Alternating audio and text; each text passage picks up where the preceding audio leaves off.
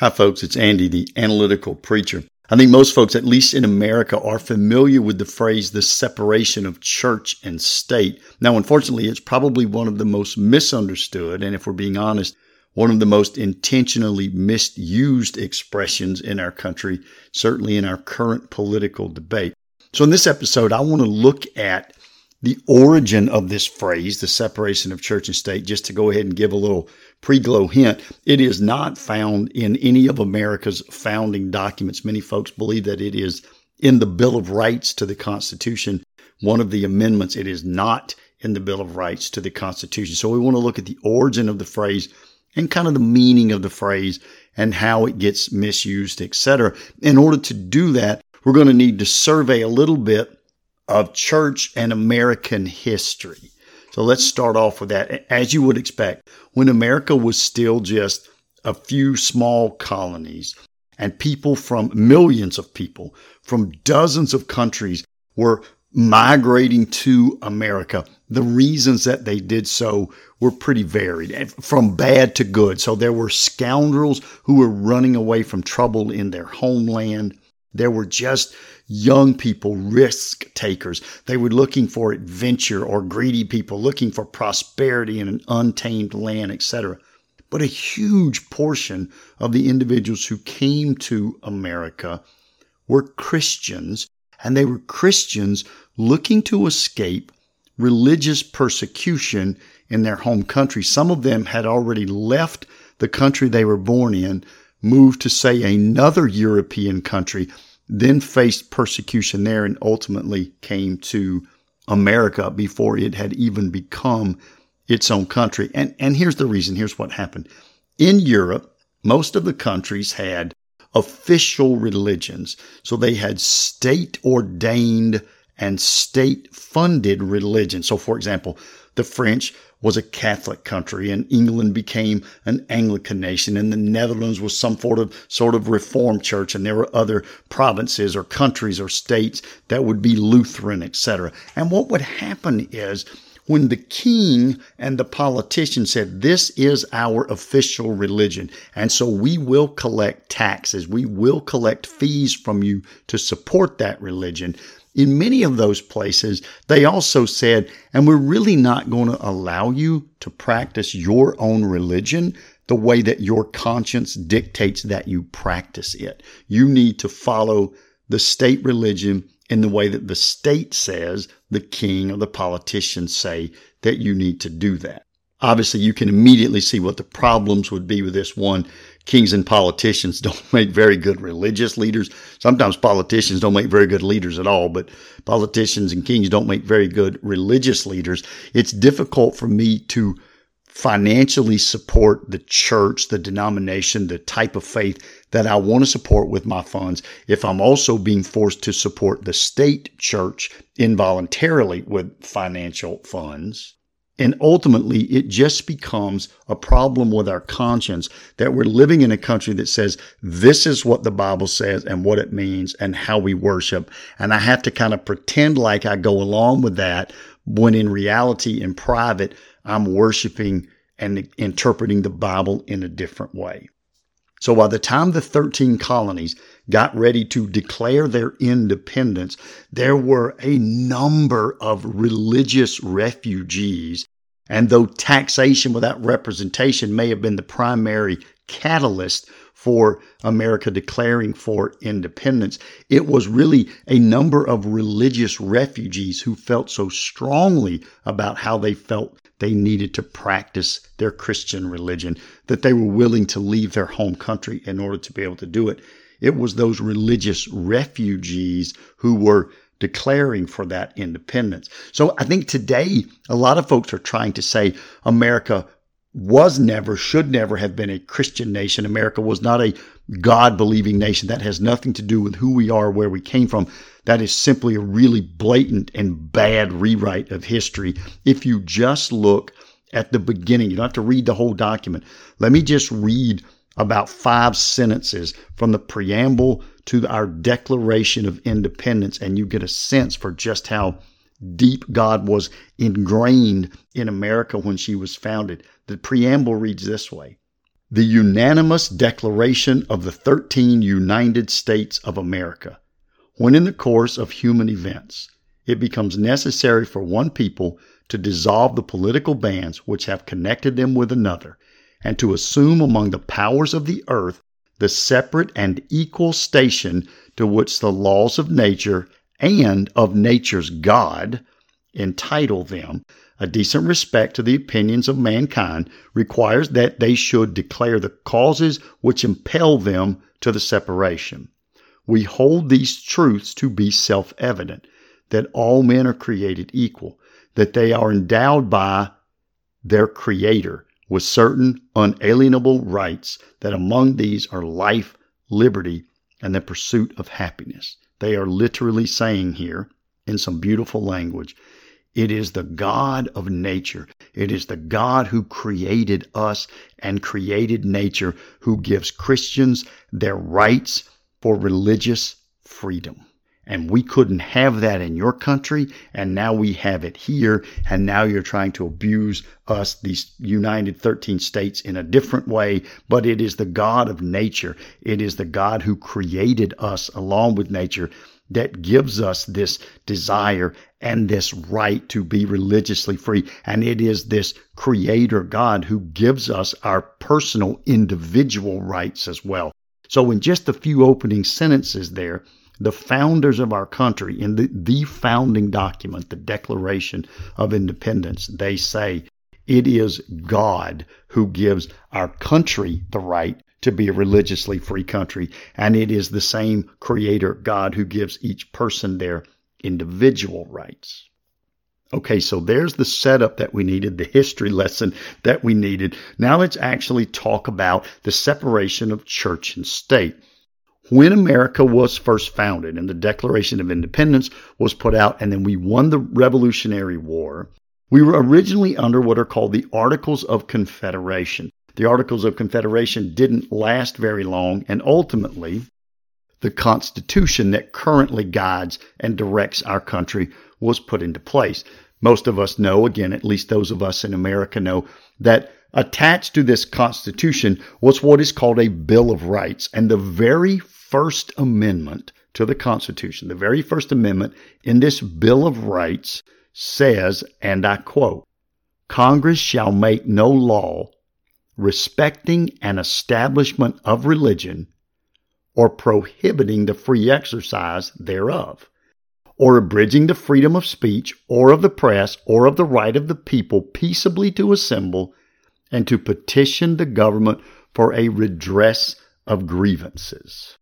And we know from what was written by the founders. We know from the debates that were held around the Constitution and around this Bill of Rights to the Constitution and around this First Amendment that this First Amendment was not included for the protection of non Christians. So, government shall make no law respecting an establishment of religion was not so that religion had no influence or no place in American society. Again, we know from the reason they fled Europe to come here, and we know from the writings and the debates that were held around this, that this Congress shall make no law respecting an establishment of religion or prohibiting the free exercise thereof was demanded by Christians because they wanted to keep the government out of religion. It was not to keep religion out of the government. It was not to keep religion out of the public sphere or the social sphere. That's simply not true. It is historically inaccurate.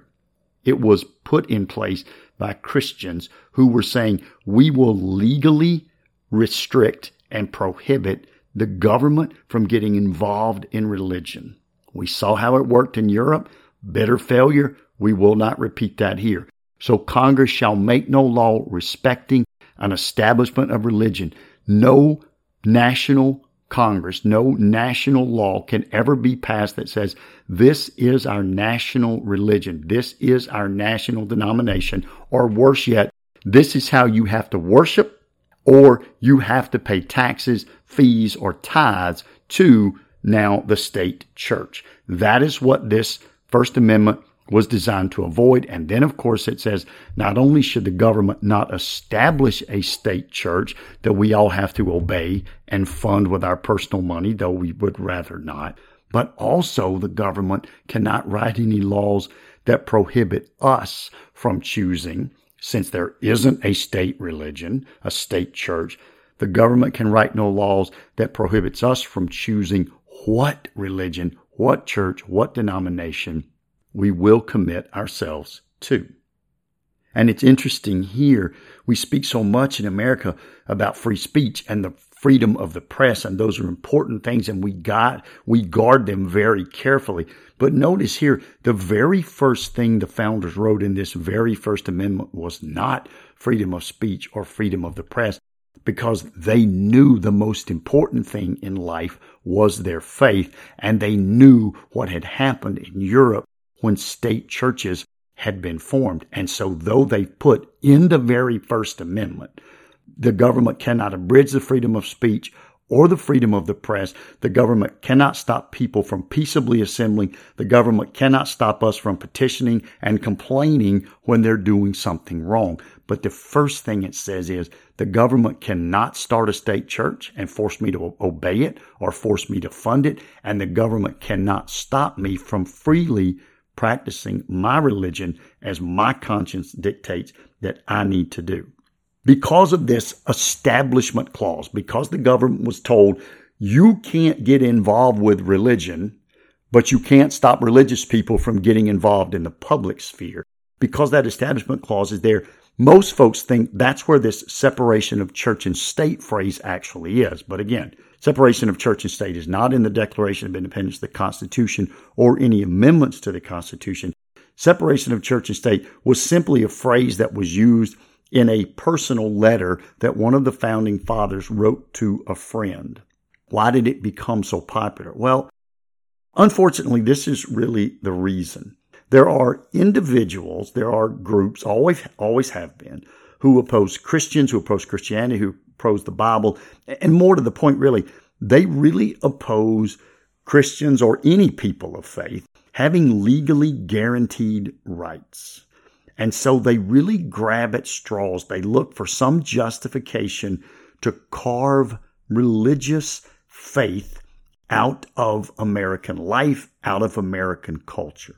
Because the First Amendment to the Constitution literally guarantees the free exercise thereof of religion as our conscience sees fit. Because the First Amendment in the Bill of Rights literally guarantees that we have a freedom to practice our religion as we see fit.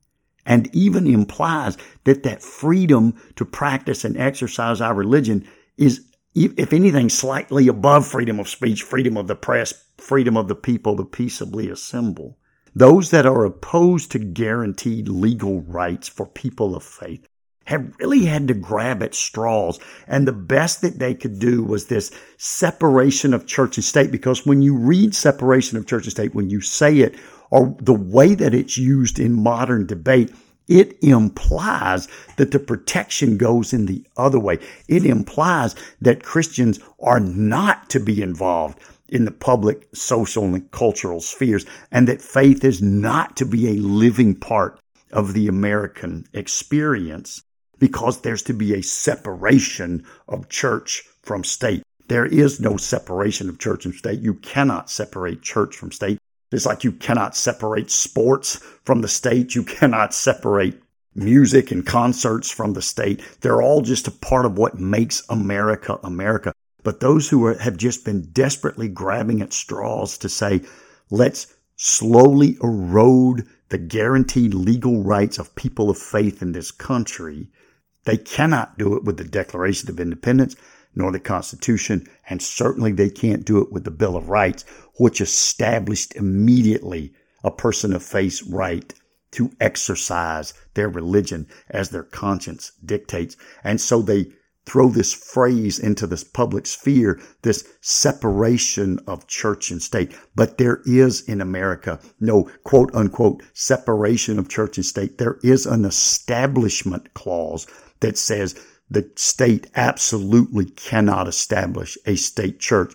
So the church at which I preach, I cannot petition the government to make my church the legally endorsed state church and to get tax money. But here's the thing. No Christian, including the ones who wrote this First Amendment and including all the Christians I know today, no Christian wants the state to give us tax money and no church wants the state to recognize them. No denomination wants the state to recognize them as the state official church because every time it has happened in history, it has destroyed that denomination and destroyed that church and set them up in a no-win situation. So I can promise all of my atheist friends, we are not looking to make religion mandated in America. We are certainly not looking to make our churches tax funded in America. That is not the purpose of the establishment clause. We just want to say we have a legally guaranteed and protected right to freely exercise our religion as our conscience dictates. And here's what I would say. For educated people, we really need to stop using the phrase separation of church and state. It is not a real legal statement. It has absolutely no meaning in our country. And you really sound, to be honest, rather uneducated and extremely biased when you just casually throw that, oh, but you can't do that separation of church and state. That's like saying, oh, you can't do that because of the purple unicorn that lives at the state park. There is no purple unicorn at the state park. Stop it. The only concern that our politicians, our courts, our voting citizens should be worried about is not having an official sanctioned religion, not funding that religion with taxpayer money.